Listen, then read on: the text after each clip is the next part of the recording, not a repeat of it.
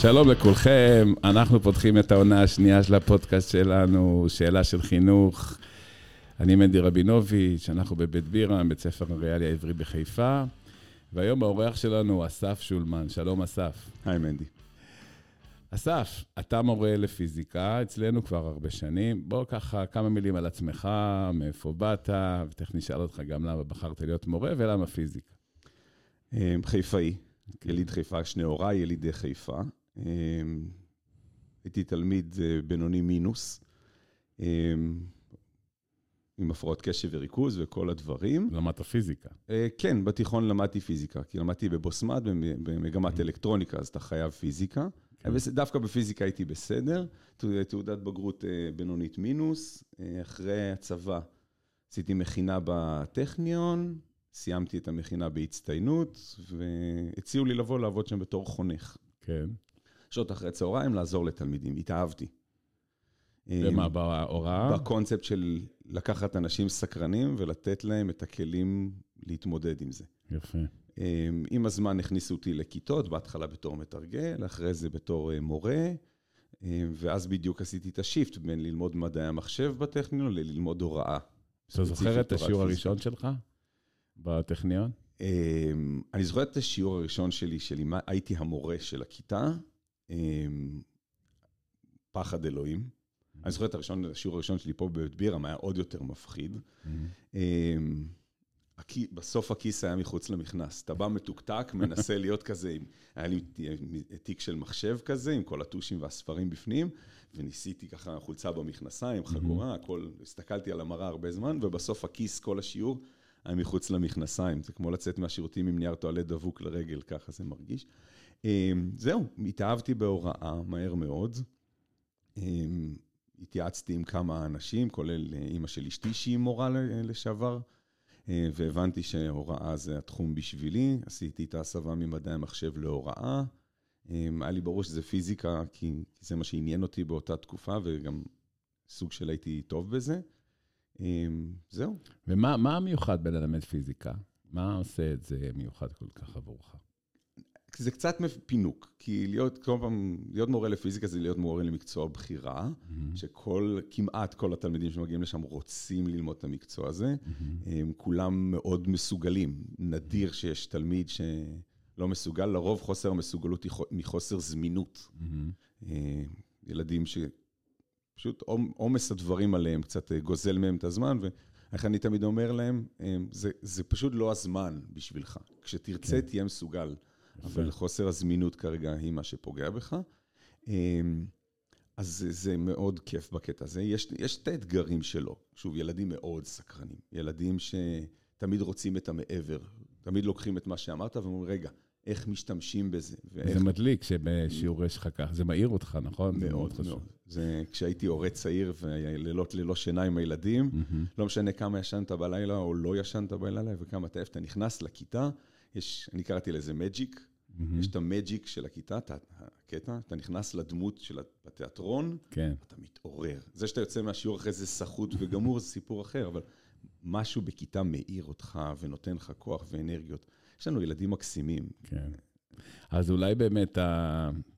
הסיפור הזה של לבוא לכיתה ולהתעורר וללכת לחוויה שהיא סוג של flow כזה, זה מה שבעצם הסוד הגדול של ההוראה הטובה, וילדים סקרנים, אבל הם חייבים לפגוש מורה סקרן, כי אם אתה לא סקרן, אז קשה לך מאוד אה, להתלהב מילדים סקרנים. כן, אני, אני, אני מורה מאוד סקרן. אחד הכיפים שנוצרו לי פה בבית ספר, זה שכשנפתחה מגמת רובוטיקה, ניתנה לי ההזדמנות להצטרף לצוות. וואו, זה באמת אחת החוויות הכי טובות שעשיתי לעצמי, מתנה כזאת, כי א', זה דרש ממני ללמוד דברים חדשים, דברים שלא ידעתי. לפתח הוראה, דברים ואמצעי הוראה, וזה לקח את הפיזיקה התיאורטית ונתן לה הזדמנויות גם מעשיות, אז זה היה מאוד מאוד כיף. זה עזר לי עם הסקרנות שלי, אני עד היום אה, בא למשחקייה. אני, יום שאני מתחיל בתשע וחצי, אני בא בשמונה, שבע וחצי בבוקר, הולך למשחקייה שלי ומתחיל לבנות דברים ו, ולהרכיב ולהכין עוד עזרי הוראה לכיתה, מאוד מאוד כיף. מעבר ללהיות עצמי סקרן ושיש לי תלמידים סקרנים, אני מנסה לקדם אצלם את הסקרנות. כן. אני שואל את השאלות הנכונות. איך עושים את זה? שואלים שאלות. מתחילים מדברים יומיומיים. אתה מראה להם משהו, ואומר להם למה זה ככה. למשל, אה, בשקעים, שיש רביעיית שקעים ביחד, אז השקעים, במקום להיות ישרים, כמו שקע רגיל בבית, הם באלכסון. Mm. אז אתה שואל אותם, למה זה ככה לדעתכם? למה מישהו החליט את השקע הרגיל לסובב ב-30 מעלות? ולא נותן להם תשובה. ואז הם חושבים, והיצירתיות. אני חושב שכל הרעיון של ללמוד פיזיקה בא מתהייה על העולם, השתוממות. למה? ני- מניוטון, עם הסיפור של התפוח, אבל בכלל, ה- היכולת להסתכל על המציאות ולשאול שאלה, למה זה דווקא ככה? ואם זה לא היה ככה, איך ו- זה היה צריך כן. להיות? אתה יודע, אני, גילוי נאות, גם אה, למדתי חמש יחידות פיזיקה. ידעת? והלכתי לשם, האמת, אני מתוודה, לא בגלל איזה אהבה לפיזיקה, בגלל החבר'ה. החבר'ה שלי, כולם הלכו לשם, אמרתי, חשוב להיות, מאוד היה חשוב לי בבית ספר החברים. תוך כדי גם נקשרתי למורה, ולא הייתי כזה תלמיד טוב, אבל בסוף נתתי איזו תנופה והצלחתי, כי פשוט לא תרגלתי. אני יודע שכולם היו שם יושבים מתרגלים, אני, היה לי דברים אחרים בראש, אז... אה, טוב, אבל uh, נפגשנו היום גם כדי לשמוע את הסיפור. בעצם הפודקאסט הזה, המטרה שלו היא גם לשמוע על האדם מאחורי המורה. גם על המורה המיוחד ושיטותיו ותפיסתו החינוכית. ובמקרה שלך יש סיפור מאוד מיוחד של האדם מאחורי המורה. Uh, מה אומר לך המספר 246? מה עשית שקשור ל-246? אתה יודע, הפודקאסט הזה גם, האנשים מתחלקים לכאלו, שחשבתי על זה הבוקר, ש... אה, שעשו כל מיני דברים, שעושים כל מיני דברים שאני גם יכול לעשות. אני חושב, אתה יודע, קפצתי בנג'י החודש. לא חשבתי שאני יכול לעשות, אבל הרבה אנשים קפצו בנג'י, זה לא נראה לי איזה... אבל יש דברים ש... יש אנשים שמתארחים פה שאני יודע, בטוח, שאין מצב שאני אעשה את מה שהם עשו, והמקרה שלך שייך לסיפור השני. אתה השתתפת במשהו שנקרא ספרטלון. ספרטטלון. ספרטטלון, יפה. ספרטטלון, מה זה ספרטטלון ומה הקשר של המספר 246 שלה? אוקיי, אז לשאלה, מהו 246 בשבילי? אה, בשורה התחתונה, הגשמת חלום. כן. אה, יש עוד חלומות, הכל בסדר. אה, מה שקרה, הספרטטלון מרוץ מאתונה לספרטה, על פניו מרוץ היסטורי, שמשחזר את הריצה של פיליפידיס מאתונה לספרטה, למלך לאונידס, לבקש עזרה במלחמה נגד פרסים. הפרסים. לצערנו הרב, או לצערם הרב של היוונים, לאונידס סירב לעזור, וכל השאר היסטוריה, כמו שאומרים. Mm-hmm. ולפני 40 שנה, חבורה של בריטים החליטה לשחזר את המרוץ. הסיפור הוא שפיליפידיס עשה את זה ב-36 שעות. אז הם ניסו להרים את האתגר לעצמם, לרוץ את אותם 246 קילומטר באותם 36 שעות, וככה נוצר המרוץ הזה. נכון להיום, כ-400 רצים מזנקים ב-7 בבוקר מהאקרופוליס באתונה. כל שנה? כל שנה. יש לך מושג כמה כבר עשו את זה? יש איזה סטטיסטיקה? 40 בטח. שנה. כפ... כן, כפול משהו. כפול כן. פחות או יותר, שוב, שנה שעברה, לפני שנתיים לא היה בגלל הקורונה, אבל אוקיי. סדר גודל של 400 אנשים כל פעם. ממוצע מסיימים הוא 50 אחוז. 50 אחוז מסיימים. ממי שהתחיל מסיים, השנה שלנו עכשיו 47 אחוז רק סיימו. ואתה כמובן, אנחנו נפגשים, אם לא היית, אם לא היית בין ה-47 אחוז, היינו גם נפגשים אולי, אבל עכשיו אתה כן. בין המאושרים שהצליחו. אז, אז, אז מזנקים באקרופוליס, רצים לכיוון ספרטה. ה cut-off, כלומר, ב-36 שעות עוצרים אותך ומורידים אותך מסלול, בפועל יש קאט-אופים, נקודות הורדה מהמסלול כל שלוש קילומטר, בין שלושה קילומטרים. למה, למה ה cut-off הזה? למה? כדי ש... א', להוסיף את האתגר והקושי של המרוץ, וב', כי בפועל הם צריכים, הם לא יכולים להחזיק את כל התחנות פתוחות כל כך הרבה זמן. יש 75 תחנות סיוע בדרך. כן. מגישים לך בהם מים, קצת אוכל, רושמים שעברת בתחנה לצורך מעקב. אז צריך מתישהו לסגור גם תחנה, אי אפשר שהיא תישאר פתוחה לנצח. כלומר, אם אתה בקצב מה שאיטי, אתה, מה שנקרא... מורידים אותך. מורידים אותך. אוקיי, ואז אתה מתחיל את ה... קודם כל, אתה, זה לא פעם, כמובן שאתה כבר עשית כמה למרוץ הזה, דומים. כמעט כל המרוצים זינקתי ביחד עם אשתי. אנחנו וואו. רצים תמיד ביחד. כל עוד המרוץ מאפשר, יש מרוצים שאנחנו משתתפים, שגברים ונשים צריכים לרוץ בנפרד. Uh-huh. אז שם אנחנו רצים בנפרד, אבל את המרוץ הזה מותר לרוץ בזוג, אז רצנו ביחד כזוג. אמ, רצים. אה, יום אה, שישי בבוקר, רצים, יוצאים מאתונה, לכיוון, רצים לאורך הים, קטע מסלול מדהים. החום עולה, הגענו ל-35 מעלות חום בשעות החמות של היום הראשון. אמ, קיבלתי סוג של מכת חום באזור קילומטר 60, הדופק עולה, מטפס, גררתי עד קילומטר 70, שם אמרתי אשתי, תקשיבי, אני לא יודע אם אני יכול עוד לרוץ. אה, תמשיכי, אנחנו נפרדים. אמ, היא לא רצתה, אמרתי לה, חבל, שאם אני לא מסוגל לרוץ, את לא תסיימי את המרוץ, חבל, רוצי. היא רצה, אמ, אני נשארתי בתחנה של 70 קילומטר, שם אנשי התחנה עזרו לי, שמו עליי קרח, קיררו אותי. Mm-hmm. המליצו לי לקחת כדורי מלח שהיו עליי, לקחתי שני כדורי מלח, והתחלתי ללכת. אמרתי, אני לא מרים ידיים. יפה. אמ, לשמחתי הרבה, באותו אזור היה קצת צל, אז הטמפרטורות ירדו, הקרח חזר, קרח בכובע, ורצתי. לאט לאט, בהדרגה, קילומטר 72 כבר חזרתי כלומר, אתה רץ עם כל הקרח בפנים והוא נוזל לך ככה... נוזל על הראש, מוצאים מדי פעם קרח מהכובע ומתחיל לאכול אותו כדי לקרר את הבפנים של הפה. אוקיי. זהו, תפסתי איזה בחור אמריקאי כבר בקילומטר 72, אנדי משיקגו. כן. אמרתי לו, יאללה, אנחנו רצים ביחד. הוא החליף את אשתך כפרטנר. החליף את אשתי. אני, אני רץ עם מוטיבציה חיצונית. כן. יש שני סוגי רצים בעולם, רץ עם מוטיבציה חיצונית ורץ עם מוטיבציה פנימית. כן. אני תמיד הייתי רץ עם מוטיבציה חיצונית.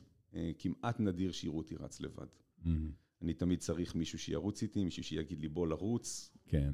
אני, ואז אני אצא לרוץ. אשתי רצה של מוטיבציה פנימית. אוקיי. Okay. היא תוביל, תקדם, מסוגלת לרוץ לבד, בלי בעיות. כן. אני חייב מישהו לידו. כן. בקיצור, זהו, תפסתי את אנדי משיקגו והתחלתי לגרור אותו קדימה. הוא רץ במיילים, אני במטרים, אז הצלחתי לרמות אותו כל הדרך. Mm-hmm. וגררנו אחד את השני לריצה. אנחנו רק ב-72, יש כן. לנו 246, מה קורה פה? עד קילומטר 80 כבר התאוששתי, ואז הרגשתי ממש חזק וטוב. וואו. אמ, זהו, משם הגברתי את הקצב, תפסתי כמה בחור, את ארתור מדרום אמריקה ואת פיטרס מלטביה. אין לך מושג איפה אשתך, אם היא אה, פרשה, ממשיכה, כמה היא רחוקה ממך? אני יודע שהיא בשלב הזה הייתה בערך עשרה קילומטר לפניי. אה, במצב טוב, עדכנו אותי, יש אנשים לאורך הדרך שיכולים לעדכן, אסור לרוץ עם טלפון, אז אני לא יודע מהטלפון, אבל כן. אנשים מעדכנים. גם לא עם מוזיקה. אסור מוזיקה. כן. אסור אוזניות, אסור טלפון, מוזיקה, שום אוקיי. דבר. זהו, אה, בהדרגה אני רץ, מגביר, רץ מהר מאוד בירידות, אה, ובשלב מסוים, לקראת קילומטר 100, אמרו לי שאני בסך הכל קילומטר מאחורי אשתי. יפה. עדכנו גם אותה, אז היא עברה להליכה כדי לחכות לי, ובקילומטר 100, האיחוד. התאחדות. התאחדנו. יפה. אה, רצנו יחד, היה כיף, התחיל לרדת הלילה, הטמפרטורות ירדו, היה כיף. כן. אמ, וואי, אני אוכל את הראש. לילה, לא, לא, זה אנחנו פה במהירות, אני מרגיש שאני רץ איתך עכשיו. אה, זהו. מתחיל גם לכאוב לי פה השריר קצת. רצים ביחד. אמ, כן, השרירים מתחילים לכאוב. זהו, כל הזמן מנסים ל... דבר איתי קצת על כאב, מה קורה באמת עם ה... תראה, הכאב מופיע כמעט מההתחלה. Mm-hmm. כי מה לעשות, הגוף עובד, במיוחד בהתחלה אנחנו רצנו בקצבים מאוד מאוד מהירים, כמעט 10 קמ"ש בהתחלה. כן. אתה חייב את ה-20 קילומטר הראשונים לסיים בכמעט שעתיים, כן. 210 דקות. אחרי כן. זה 40 קילומטר בארבע וחצי שעות. כן. 80 קילומטר בתשע שעות. כן. זה אומר לרוץ מהר. אז כל הזמן הגוף במאמץ, דופק גבוה. אה, לקראת ההמשך זה קצת מתרווח ואפשר לרדת לקצב ממוצע 8, 8 דקות לקילומטר. עכשיו אני לוחץ לך fast forward, אני מגיע לקילומטר 200. מה קורה איתך? יש נקודה קודם, באזור קילומטר 150 אשתי חווה משבר. אה. אה. אומרת, אני לא מסוגלת לרוץ, לא מצליח לרוץ לי, אני עוברת להליכה. אמרתי לה, אבל אין ברירה. האסטרטגיה שלנו, כשקבענו, קובעת שצריך לרוץ. אני לא מסוגלת. אמרתי לה, טוב, אז נלך קצת. והלכנו קצת, וזה, ופה ושם, ובשם זה אומר, טוב, אני לא יכולה יותר, אה, תמשיך בלעדיי. Mm. זו הנקודה הכי כואבת במרוץ, אני חייב להגיד. בדיעבד היא הכי כואבת, כי הסכמתי. כי הרמתי ממנה ידיים ונפרדנו, והיא לא הצליחה להתאושש מזה. ואשתי בקיל... המשיכה עד קילומטר 172, ושם היא פרשה, והחלום של לרוץ ולסיים ביחד התפוצץ. אתה חושב אחורה שאולי אם היית קצת... אה, הייתי צריך להיות יותר קשוב. יותר קשוב. כן. אוקיי. זה, אם, אם, כשאני חושב על ה... אני, וואו, איזה קפיצות. כשאני חושב על המרוץ, האם הוא הצלחה או כישלון, הוא בו זמנית שניהם. תראה, אפשר לצאת עכשיו לשני פודקאסטים מתחרים. אחד פודקאסט על זוגיות, בעקבות מה שהיה פה, ואחד פודקאסט על ספורט, בכלל איך הכנת את עצמך, ו... אבל uh, לא נגמור. אנחנו רוצים uh, להתמקד, ואנחנו רוצים, אני רוצה להחזיר אותך קצת לעולם החינוך עכשיו, אחרי שהיינו באתונה ו... והגענו כבר לספרטה. בסוף נסכם עם החוויה של הסיום. דיברת על מוטיבציה פנימית, מוטיבציה חיצונית, דיברת על אתגר, דיברת על חלום, אה, סקרנות אפילו, איך, אתה יודע, מה שדיברנו קודם, איך הגוף שלי יתמודד עם הדברים האלה. בדיוק. המון דברים אני מוצא דומים, בכלל תמיד בין ספורט וחינוך, ובמקרה הזה של challenge כזה מטורף, גם עם איזושהי ארומה היסטורית מאוד חזקה, אתה יודע, אתה משחזר משהו ש... איך הגוף של החבר'ה האלה פעם היה, אתה יודע, אפשר לקחת את הסיפור הזה וללמוד אותו שנה שלמה עם כמעט כל תחומי הדעת של זה, כולל פיזיקה, mm-hmm. פיזיולוגיה של הגוף. אה, זה באמת נראה לי רעיון יפה לעשות עליו אולי איזה פרויקט, אפילו שזה יהיה מבחינת בגרות, אתה יודע, לנתח אה, אצן של ספרטטלון. אז מה, מה, איזה ממשקי חינוך אתה מוצא פה, שדומים בינך כאסף המחנך ואסף האצן? אמ, אז, אז עמידה ביעדים זה באמת אחד הדברים, אמ, כי, כי בפועל המטרה היא בסופו של דבר לסיים את המרוץ, ולסיים כן. אותו בזמן טוב, ומבחינתי גם לסיים אותו עם חיוך ועם מצב פיזי טוב. כלומר, לא להגיע לסוף ולהתרסק ולהתמודד, ו... ו... כלומר, אני רוצה תוך שבוע, רציתי והשגתי את זה, שתוך שבוע אני חוזר לרוץ. כלומר, לא כן. לא, לא לפרק את הגוף. כן.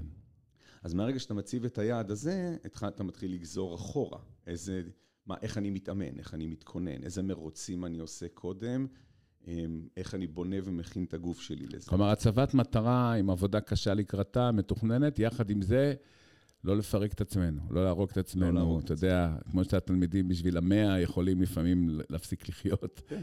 מה שנקרא איזונים. איזונים. אני אבא לשלושה ילדים. כן, צריך להמשיך לתפקד. אני עובד, ב, נקרא לזה משרה מלאה בבית ספר כמורה.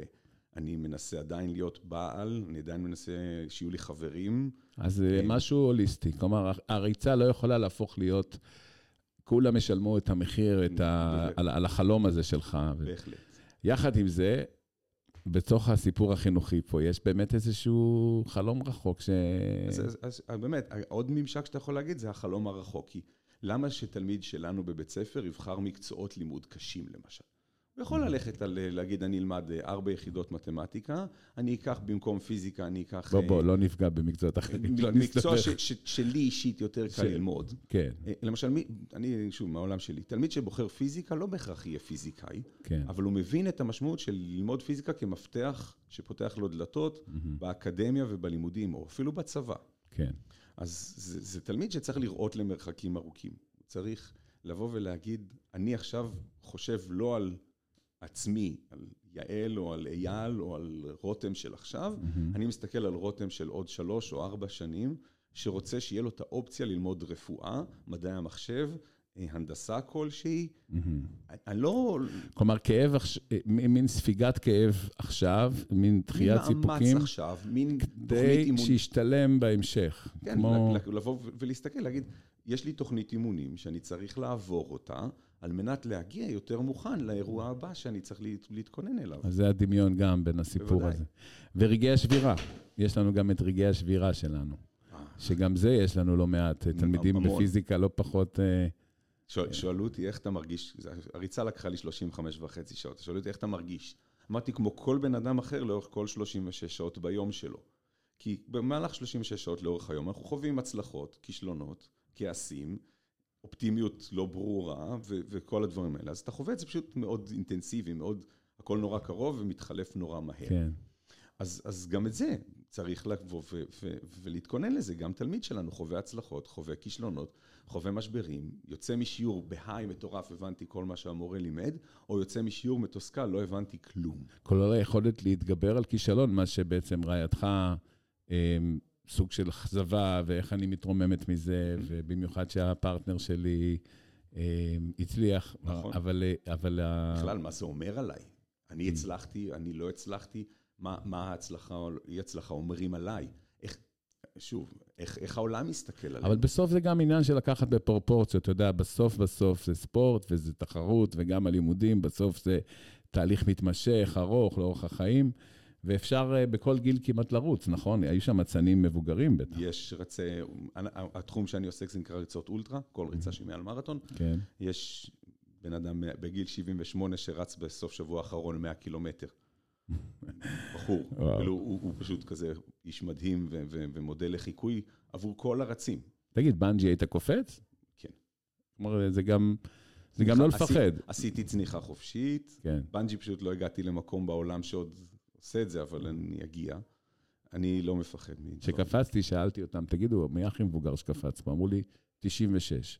ואז קפצתי, ואז בדרך למטה חשבתי, אה, הוא הגיע ל-97? אבל אני מעריך שכן. אין גיל כנראה בתחום הזה של אה, אתגרים, והגוף שלנו מכונה, אפרופו פיזיקה, שמאוד אה, מאוד, מאוד אה, מסתורית, ועדיין אנחנו לא מכירים אותה עד הסוף. אם מתכוננים נכון, בונים את הגוף בהדרגה, לא עושים טעויות, מקשיבים לגוף. שוב, אתה יכול למצוא כן. אנלוגיות גם להוראה וגם נכון. להורות ו- והכול, ואתה מקשיב לגוף ואתה מתייחס לזה. כמו בסוף שבוע האחרון, יצאתי לריצת 25 קילומטר. אה, אחרי- בשבילך זה ככה על הבוקר, כן, אה, ואחרי עשרה. קילומטרים הרגשתי שהגוף לא, לא מגיב טוב, מהמם. שמתחילים כאבים במקומות שלא צריכים לכאוב. אמרתי לעצמי, עזוב, אתה לא בא. להוכיח כלום לאף אחד, תשמור על עצמך. אחרי הכל אתה צריך, זה היה בבוקר, עשר בבוקר סיימנו את הריצה, ב-11 כבר הייתה תוכנית לטייל עם הילדים בעיירות הכרמל. אני לא מראה- יכול לגמור את עצמי ולא לטייל עם הילדים שלי. יפה. כלומר, האיזונים, אנחנו חוזרים אליהם, וגם הכנסנו פה את נושא הצניעות קצת. להצניע לכת, אה, מה שנקרא, מול הנשגב והגדול ממך. כלומר, גם כשאתה נכנס לים, גם כשאתה יוצא לרוץ, להקשיב לעצמך, ו... ולא לחשוב שאתה יכול לעשות הכל, ואם יצאת, יש כזה משפט שאומרים היום, הדור הזה, אתה יודע, אם, עוד- אם יוצאים, הנה, מין אופטימיות קוסמית. ברור שנגיע לאן שנצא, נגיעים יוצאים, מגיעים למקומות נפלאים, דוקטור סוס. ולדעתי זה קצת אה, שיבש להם את, ה, את המצפן, כי צריך גם לפעמים לדעת, אה, יש גם הצלחה בלעצור, ולא לא, לא לגמור את עצמך בכל מחיר. אה, לש, להבין שהמשימה השתנתה, מדברים על זה הרבה באגב. יש הרבה משימות בחיים. אז, לצורך העניין, הצלחתי במרוץ הזה, או לא הצלחתי במרוץ הזה? ושוב, הצלחה ואי הצלחה במרוצים זה, כן סיימתי את המרוץ, סיימתי אותו בזמן שרציתי. אני, יש לי עכשיו יעד חדש. כן, סיימנו את המרוץ הקודם, אני ואשתי יושבים, מדברים, מה, מה הלאה? לאן אנחנו כן. ממשיכים מכאן? כשיש הרבה אופציות, עולים למרוצי 48 שעות. יש מעל זה אגב? יש, אין גבול. כמה מרתונים עשית רק להשכלתנו הכללית? כמרתון, כן, שזה מה שנקרא בשבילך, בתחרויות רשמיות כ-20. וואו. באימונים עברתי את המאה. שוב, יש לי אימון שהוא 80 קילומטר ריצה. כן, ברור. שוב, לחובבי בית בירם עשיתי 80 קילומטר על המסלול שלנו. כן, זה אני זוכר. בריצה אחת, 80 קילומטר רקפות, עשיתי חשבון שזה יותר מאשר התלמיד הממוצע ירוץ לאורך כל השלוש שנים בהקפות. יש לך את ה... אתה יכול למכור להם השלמות בחינוך גופני. בדיוק. אסף, יש פה אין סוף... יצרתי יעד חדש, כן. והיעד החדש הוא, זהו, הוא יחידה בפני עצמו, והיעד הוא לרוץ 10 קילומטר, אה, 100 קילומטר, בפחות מ-10 שעות. אגב, שם אם לא היית... אה, אתה חייב לעבור פחות מ-36? פחות מ-36. מעל 36 אתה cut off, איך כן. שקראת לזה? מורידים אותך מהמסלול. לוקחים לך את המספר הזה וגוזרים לך אותו מול העיניים. מה שנקרא, אתה. מסיים בלי כלום, זה כזה. מאוד, אכזרי. אז אני אומר, עכשיו, אני אצליח לרוץ 100 קילומטר בפחות מ-10 שעות? זה הצלחה. אבל אם אני ארוץ 10 קילומטר וייקח לי 11 שעות, זה הצלחה או כישלון? כן, כן. זו שאלה. עשרה קילומטר. תשמע, בוא נעשה ככה. יש לנו אה, עוד כמה דקות, ואני בטוח שהמאזינים ששמעו אותך, גם התלמידים וגם המורים וגם כל מי שישמע, בטח רץ לו, רצים לו בראש המון אנלוגיות, גם לחיים שלו, אה, גם על, אה, גם על חינוך, כמו שאמרנו. ובכלל, נדמה לי שהיום אנחנו חיים בעולם של צ'אלנג'ים כזה. אנשים מחפשים אתגרים חדשים. הם עובדים, הם עושים המון דברים, ואני רואה מסביבי המון אנשים מחפשים איזה פסגה מיוחדת להפיל. גם בתחום הגוף, אני רואה כל מיני דברים כאלה. וזה, לפעמים זה נראה לך כאילו שהעולם מתחלק לאלה שעוד לא רצו מרתון ואלה שרצו מרתון, כולל המדבקות ששמים על הקעקועים על הרגליים, מדבקות על הזה, זה הפך להיות מין תרבות חדשה כזאת, נכון? אתה מרגיש את התרבות הזאת? אתה חי בעולם כזה של אנשים כן. כאלה. תרבות של... מורה פה סיפר לי את הבדיחה, איך אתה יודע שמישהו רץ מרתון? כן. הוא יספר לך על זה בלי הפסקה. כן, זהו, הם אוכלים את הראש אחרי זה. אוכלים. אבל... טוב, אנחנו אוכלים את הראש. כן, אבל זה היה, תקשיב, אה, היה מרתק לשמוע, ואני חוזר רגע לסיום אל, ה, אל הרגע של הקילומטרים האחרונים, שאתה יודע כבר שאתה, מה שנקרא, הולך לעשות את זה. כלומר, באיזשהו שלב אתה, מאז המ- המשבר של... אה, מקילומטר 180, כן, ידעתי שאני מסיים. זה התחושה. מה קורה? מה אתה מרגיש? פתאום אתה, זה כאילו התחלה, כמו שאתה מוביל ב-30 הפרש ויש שתי דקות לסיום, אתה אומר, אני מנצח את המשחק, אני לוקח את הגביע. כפיזיקאי שאני, אני כל הזמן מחשב. כן, כל הזמן. כמה מרחק נשאר לי, באיזה קצב אני ארוץ כדי לסיים. כן, אז מהרגע שאתה מגיע ל-60 קילומטר לסוף, יש מספר, 60 קילומטר הוא מספר קסם, כי כמות הדקות לקילומטרים שתרוץ בממוצע, זה הזמן, זה משך הזמן שייקח לך אולי זה מה שעוזר לך להתגבר על כל הזה, אתה כל הזמן עושה חישובים. ואז אני אומר. לעצמי, אוקיי, נשאר לך 60 קילומטר, גם אם תרוץ בקצב 10 דקות לקילומטר, אתה מסיים. מהמם. עכשיו, 10 דקות לקילומטר זה הליכה מהירה, ריצה מאוד כן. מאוד מאוד איטית. אני אומר, אוקיי, אז אני מסיים. אין ספק שאני מסיים. עכשיו השאלה, בכמה זמן אני מסיים ואיך אני אסיים. וואלה. ואז אני יוצר לעצמי מצב, אוקיי, תגנוב. כל דקה שאתה גונב ב-60 קילומטר לסוף, זה בעצם שעה שהורדת לעצמך מהריצה. או דקות שאתה יכול לשבת בהן ולנוח בריצה. מין אקונומיקה כזאת של... בדיוק. וכל הזמן אני מחשב, אם גנבתי שתי דקות, יהיה לי שעתיים, אני אוכל לעצור יותר עצירות. ו- וכל הזמן אני מחשב, כמה זמן נשאר לי, כמה מרחק, אם אני ארוץ מעכשיו, ככה, ו- וזה מה שמריץ אותי בו. הבנתי. אני, אני הייתי רוצה לחזור למוטיבציה חיצונית ופנימית, כי גם כהורה אני פוגש את זה. כן, יש לי שלושה ילדים, כמו שאמרתי, הבכור הוא הבן של אימא שלו, כן, הוא איש של מוטיבציה פנימית. הוא ישים לעצמו מטרות, ישים לעצמו שאיפות, הוא יכול להסתדר עם עצמו, בסדר. הבן השני, רק מוטיבציה חיצונית. הוא צריך לשבת לעשות שיעורי בית, אם אין מישהו שיסכים לשבת איתו, הוא פשוט לא יעשה שיעורי בית. מהמם. הוא אומר לי, אבא, בוא נשב ביחד. אני אומר לו, יאללה, בוא נשב ביחד. אני בודק מבחנים, אתה עושה שיעורי בית במתמטיקה. כן, ו- ו- ואדם, להערכתי, אני אומר את זה לתלמידים, צריכים לזהות איזה סוג הם, אנשי מוטיבציה חיצונית או פנימית. אם אתם אנשי, אנשי מוטיבציה חיצונית, כל מה שאתם צריכים זה למצוא פרטנר. מישהו שיסכים לשבת איתכם, מישהו לרוץ איתו. מישהו לרוץ איתו, מישהו שיבוא ויקח אתכם, אתם תגלו שעל המוטיבציה של האחר, מהמם. אתם יכולים להשיג בעצמכם המון.